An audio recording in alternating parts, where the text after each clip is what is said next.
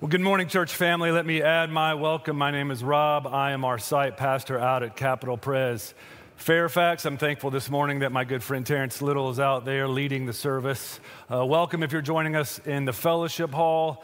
I'm excited to be with you here at McLean. I'm excited to be in the third week of Advent. We are in First Samuel. We are looking at the miraculous birth of Samuel.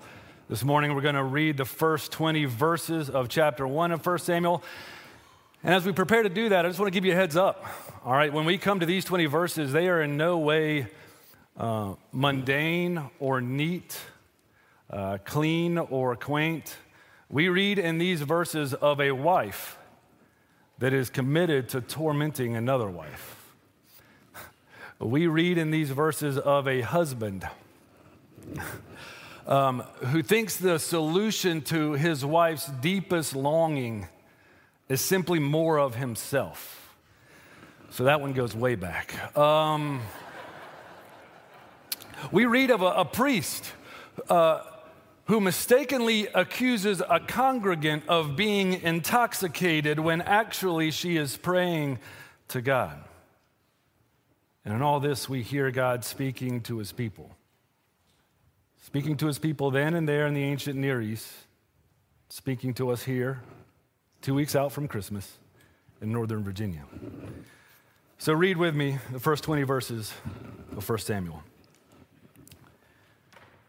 There was a certain man of Ramathaim Zophim of the hill country of Ephraim, whose name was Elkanah, the son of Jeroham, son of Elihu, son of Tohu, son of Zoph, an Ephrathite. And he had two wives. The name of the one was Hannah, and the name of the other, Peninnah. And Peninnah had children, but Hannah had no children. Now, this man used to go up year by year from this, his city to worship and to sacrifice to the Lord of hosts at Shiloh, where the two sons of Eli, Hophni and Phinehas, were priests of the Lord. On the day when Elkanah sacrificed, he would give portions to Peninnah, his wife, and to all her sons and daughters. But to Hannah he gave a double portion because he loved her, though the Lord had closed her womb. And her rival used to provoke her grievously to irritate her because the Lord had closed her womb. So it went on year by year. As often as she went up to the house of the Lord, she used to provoke her. Therefore, Hannah wept and would not eat. And Elkanah, her husband, said to her, Hannah, why do you weep and why do you not eat? And why is your heart sad? Am I not more to you than ten sons? After they had eaten and drunk in Shiloh, Hannah rose. Now, Eli the priest was sitting on the seat beside the doorpost of the temple of the Lord. She was deeply distressed and prayed to the Lord and wept bitterly. And she vowed a vow and said, O Lord of hosts, if you will indeed look on the affliction of your servant and remember me and not forget your servant, but will give to your servant a son, then I will give him to the Lord all the days of his life, and no razor shall touch his head. As she continued praying before the Lord, Eli observed her mouth. Hannah was speaking in her heart, only her lips moved, and her voice was not heard. Therefore, Eli took her to be a drunken woman. And Eli said to her, How long will you go on being drunk? Put your wine away from you. But Hannah answered, No, my Lord. I am a woman troubled in spirit. I have drunk neither wine nor strong drink, but I have been pouring out my soul before the Lord. Do not regard your servant as a worthless woman. For all along I have been speaking out of my great anxiety and vexation. Then Eli answered, Go in peace, and the God of Israel grant your petition that you have made to him. And she said, Let your servant find favor in your eyes. Then the woman went her way and ate, and her face was no longer sad.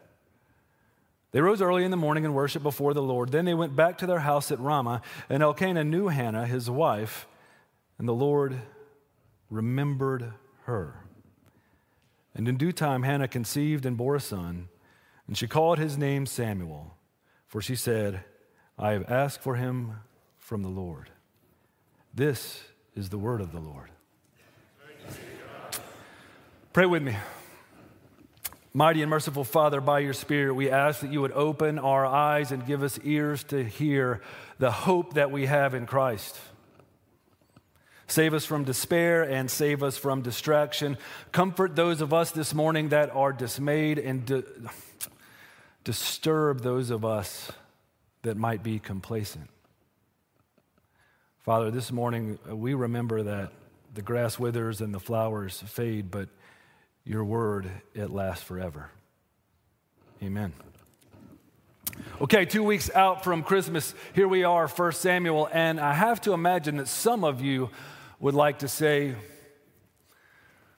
with all due respect, could we just get some shepherds, right? Like some wise men, uh, you know, frankincense and gold. I don't even need that. I'll take some myrrh right about now, right? Like we had we had Chewy the camel yesterday, right, kids? I hope you enjoyed that. Could we just stay on that caravan? Like, why? What are we doing with Advent in Genesis? and Advent in that death spiral book of Judges, right? And, and Advent in First Samuel. What is going on? I'm glad you asked.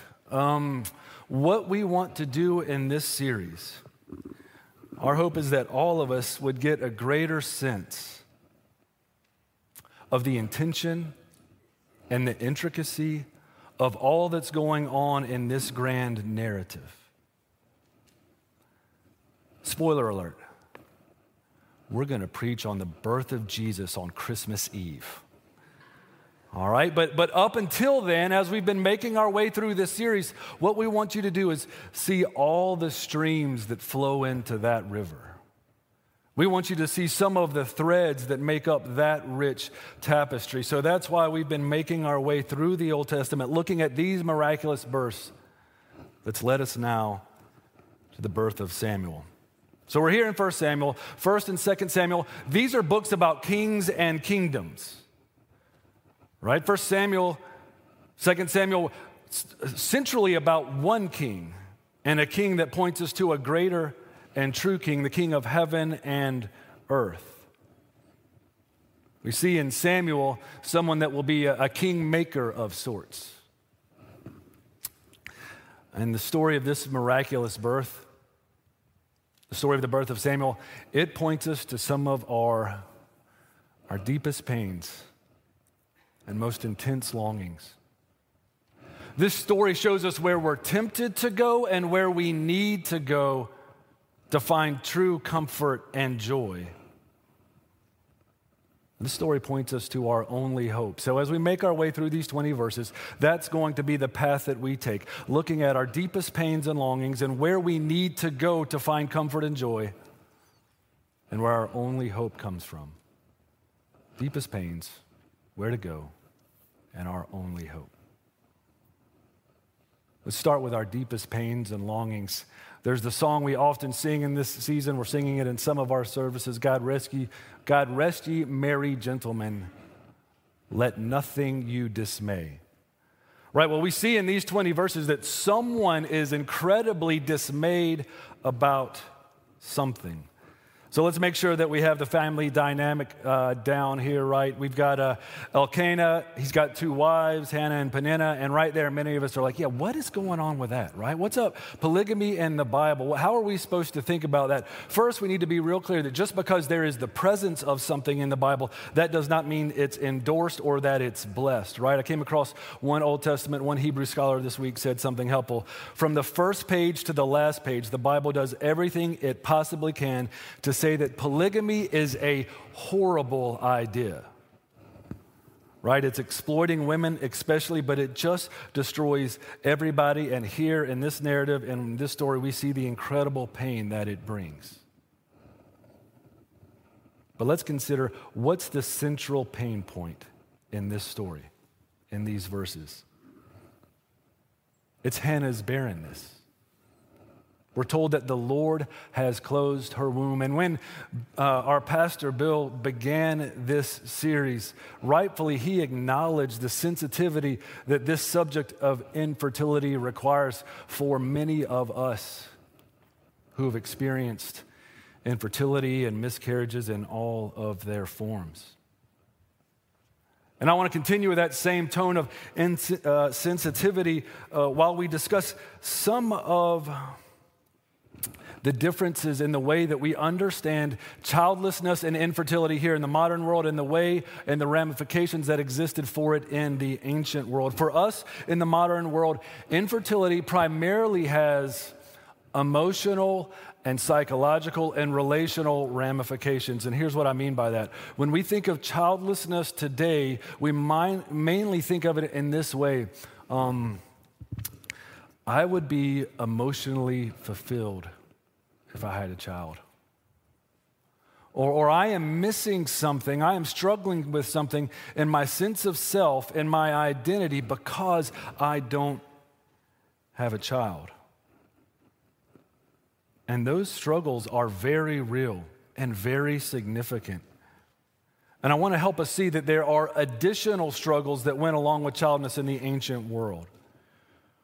All right, in the ancient world, um, Children were your labor force, all right? You needed children so that you could generate income. The more children you had, the more income you had, or could generate potentially. In the ancient world, there were no 401ks, no Roth IRAs, there was no Social Security. Your children were your retirement plan. Your personal financial security was wrapped up in your children. Not just uh, your personal financial uh, security, but um, the security of your family and your clan and your nation. The more families that had more kids, well, that gave you a competitive advantage over your rivals. Right? So, women that bore a lot of children, they were literally heroes. And women who were barren, the Jewish Talmud says that um, they're as good as dead. So when we read of Hannah's barrenness, it's this emotional, relational, societal, financial pressure that is pushing in on her soul. And if that weren't enough, um, she's got a mouthy other wife that is committed to pouring salt in her wound. Look at what we read in verse 7. So it went on year by year. As often as she went up to the house of the Lord, she, that is Peninnah, used to provoke her. Therefore Hannah wept and would not eat. Verse earlier in verse 6, we read that uh, Peninnah also was irritating her grievously. You need to know something about this word irritate. Um, it means to, to roar um, or thunder with anger. This is storm language, right? So, on the regular, Peninnah is bringing a storm of pain into Hannah's life. Year after year. And here we are entering into a regular holiday season. Christmas is approaching, right? And there, there may be lights on our trees or lights on things pretending to be trees. I'm from Western North Carolina, so it's kind of personal. Um, lights on our houses, but many of us know in this time of years that storms begin to form in our souls. Right? Many of us know that uh, there's some time with extended family coming up, and someone probably should um, raise a, a, a hurricane warning, right? Like category five, because of what's about to come. Many of us know that because of divorce, um, mental illness, the tragic loss of a loved one around this time of year, that um, this is a time regularly when storms come into our life. Friends, after this weekend, we, we know, right, that there are families in Kentucky and the surrounding states, hundreds of them, that from this time on, this time of year will mean that storms are in their life. Pain and longings. Um, before I move on from talking about pain and longings, let me say one more thing. You might have seen it this week. I want, I want to talk to our high schoolers. All right, high schoolers, middle school students. Um, our nation's top doctor issued an advisory. I don't know if you caught it this week, right? Uh, an advisory on the state of the mental health uh, of our young people right? It included uh, just the declaration that there's been a massive increase in anxiety and depression among our students. On top of that, even uh, earlier in the year, the American Academy of Pediatrics, the American Academy of Child and Adolescent Psychiatry, and the Children's Hospital Association issued a, a national emergency because of our young people because of mental health challenges among them. Uh, high schoolers, I just want to say that we see you and that we want to see you and that I cannot begin to fathom what it's like to be a student in the time of COVID and in the time of social media. High schoolers, young adults, empty nesters, we all need to be aware of this that, that pain and longings are a certainty. The question is not if, but when. The question for us is where do we go when they come? Where do we turn when we're in the midst of the storm? So let's talk about where we go. Let's talk first about where we're tempted to go, and then let's talk about where we see Hannah go. All right, Peninnah points to one place where Hannah would be tempted to go to find comfort and joy, right? Just societal expectation, having children, but that door has been closed by the Lord. Elkanah points to another place where she's tempted to go to find comfort and joy, right? Not much has changed over 3,000 some years. You know, Elkanah says, um, Hey, am I not enough? Am I not more than 10 sons? Husbands, we've all been there thinking that we're the solution to all of our wife's problems. But Elkanah's um, logic really points to a very modern reality, too, right? That we are tempted to navigate our pain and longings by trying to find hope and comfort and joy in relationships, in earthly relationships. It's a tale as old as time. I want to let you know that when it comes to your attempts to do that, um, when it comes to your attempts to find joy or hope in anything in this world, you are either going to crush that thing that you're trying to find joy in or that person, or you're going to be crushed by them. They can't hold the weight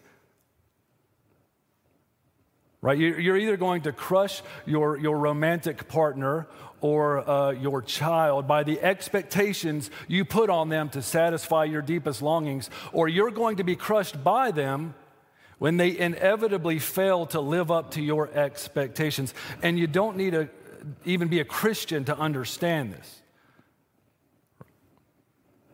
I read it recently from uh, Ernest Becker, cultural anthropologist, in, in no way a Christian. He, he, he wrote this in The Denial of Death, a book that earned him the Pulitzer. He said this about our attempts to place our hope in relationships. He says, The love partner becomes the divine ideal with, within which to fulfill one's life. What is it we want when we elevate the love partner to this position? We want redemption nothing less. We want to be rid of our faults, of our feelings of nothingness. And Becker also notes that this, this ends in tragedy. No human relationship can bear the burden of Godhood. Godhood. But, but Hannah doesn't put her hope in Elkanah. He, she, she doesn't put her hope in any relationship you see what it says there in verse 9? I want us to see it. Look at it in your Bible, on your phone. Verse 9, it says that after they had eaten, it says these words Hannah rose. That is, she made a conscious decision to get up and go to God. And if there was one reflex that I would want all of us to have, myself included, it would be this. In the midst of storm and in the midst of pain, I wish we had the reflex. I want the reflex to get up and go to God. Friends, that's the mark of spiritual maturity. I don't care how much theological education you have or knowledge you've acquired. Spiritual maturity is marked by the reflex in the midst of our pain and in the midst of our success to get up and rise and go to God. And that's what Hannah does. And she prays. And let's look at that prayer for a second. How does she begin it? She says, Lord of hosts. She's making it clear I'm not coming to you as some sort of tribal deity or, or, uh, or ethnic deity. I'm not coming to you as God of this particular mountain. I'm coming to you as God of multitudes, God of armies, sovereign, majestic, omnipotent. That's who I'm coming to with this prayer. And you see what else she reveals about who God is? She says, Remember me. Look on my misery and affliction that you are God of the universe, but you know my unique situation. No matter how obscure and rural uh, and unknown I might be, you know me. Remember me. She goes to God and asks for him to remember her. And then we see this that, that she opens up her hand. She gives her life and her future to God. Why do I say this? Because she says, God, if you will but give me a son, I will give him back to you to be a priest. Now, Samuel's not born into the right family to be a priest, right? He's not a Levite, but he can enter the priesthood as a Nazarite. So, so she says, I will give my son to be a priest. What's going on here? She's saying, I give up all the earthly value of my son. If my son goes into the priesthood all the days of his life, that means he's not at home to give me the emotional and relational support that sons normally would. If I give my son up into the priesthood, that means he's not going to generate the income for the family that a normal son would. If I give my son up to the priesthood, he's not going to acquire land. He's not going to be there to take care of me in my age. He's saying, God, I don't trust in a son, I trust in you.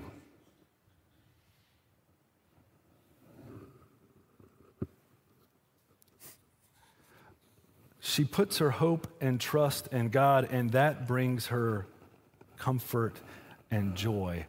Why do I say that? Did you notice the order of how things went down? Here's how you would expect it to go down, right?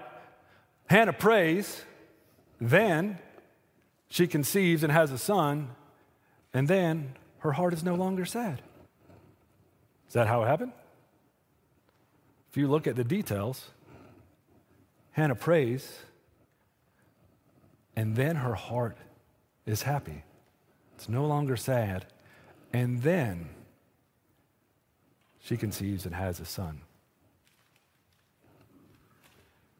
The presence of God and her trust in Him, that's led to comfort and joy. Again, friends, storms and pain, they're a certainty. Look to Hannah as to where to go when, when pain and suffering comes. Let's finish believers, 2021, um, we have greater clarity and greater certainty. So, where are we to turn for our only hope? All right. We see in the story of Hannah a God that can create something out of nothing, a God who remembers his people. Um, a God who can work through anyone, anywhere, no matter how bleak the circumstances. I love it. If you read chapter 2, Hannah doesn't just get one son, right? Hannah gets three sons and two daughters, right? Like God gives her a whole co ed intramural basketball team. The Lord remembered her, and I have no doubt that this morning there are people here among us that can speak to God's miraculous work in their life. I know people that have been rescued from addiction. I know people here in the DC area that did not have a home, and God provided a place for them to stay. I know people whose marriages were a breath away from being over, and God has brought restoration and flourishing. Um, like Hannah, we should pray for God to do big and impossible things, to start new sites in Reston, and to to meet our loved ones in their mental illness, uh, to bring supernatural healing to our bodies and to our relationships. Because this Bible and our lives show again and again that God saves and rescues and redeems in ways we could never imagine. But the tension And the challenge is this Bible and our lives also show again and again that sometimes earthly rescue does not come. Earthly salvation does not arrive, right? Prophets murdered, church ravaged by persecution. Uh, some of us this morning, our, our child has not come. Some of us this morning, our, our struggle uh, with our sexual brokenness is still overwhelming.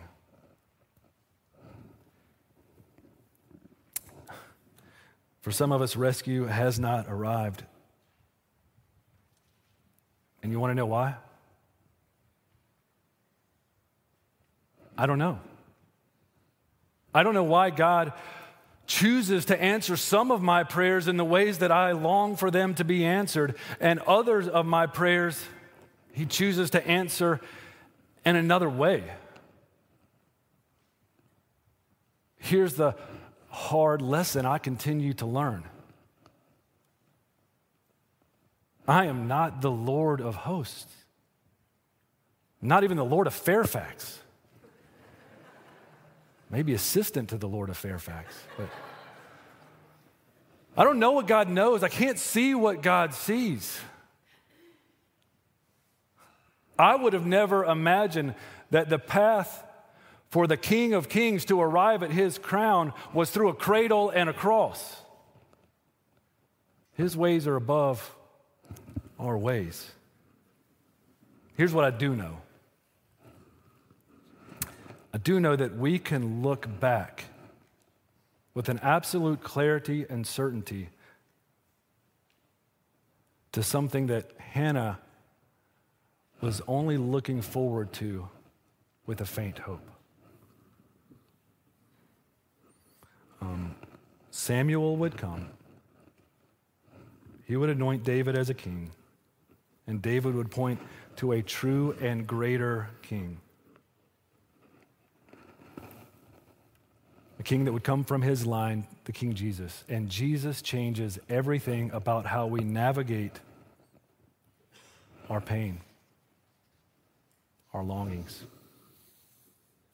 If you feel forgotten here this morning, if you feel like God does not remember you, hear what Paul says in Romans chapter 8. What then shall we say to these things? If God is for us, and He is, um, who can be against us? He who did not spare His own Son, but gave Him up for us, how will He not also with Him graciously give us all things? This is where we find, this is the logic where we find the anchor in the midst of all of our storms. And it goes like this God has already given us what is most precious to Him. Why in the world would He hold anything back from us that we actually need? Think of all that we have in Christ. We're about to celebrate his incarnation and his birth. So, did God forget his people? No, he remembered them. He didn't just remember them, he came to be with them in the flesh. And if you are a believer this morning, God is with you wherever you go. Back to our high schoolers. Lean on Jesus, go to him. All right? You will never be alone. Down the hallways of Langley or Woodson or Trinity, you will never go alone. And you will know his love. He doesn't love you because you, are crushing it on social media or in the classroom or on the court. He loves you because you're his son, you're his daughter, because of all that Christ has done. Parents, pray that your children would know the intoxicating love of Christ and thank God for all the children's and student ministry staff and volunteers and pray about being one of them. Children's ministry and student ministry didn't ask me to say that. Um, all of us this morning need to see what we have in Christ. We need to see that Christ, like Hannah, asked to be spared from a curse. Hannah, Hannah asked to be spared from the curse of barrenness, and God answered that prayer and gave her a son. Hanging on a tree, going to the cross, that's a curse. And Christ said, Father, if there's any other way, Hey, Father, if this cup could pass, but not my will, but your will be done. Hannah's was, was rescued from the curse. Christ was not rescued from the curse so that we could be. You understand that. The curse of sin and death is no longer on us because of Christ. And that doesn't magically make our pain and longings go away, but it does change the way that we hold them, right?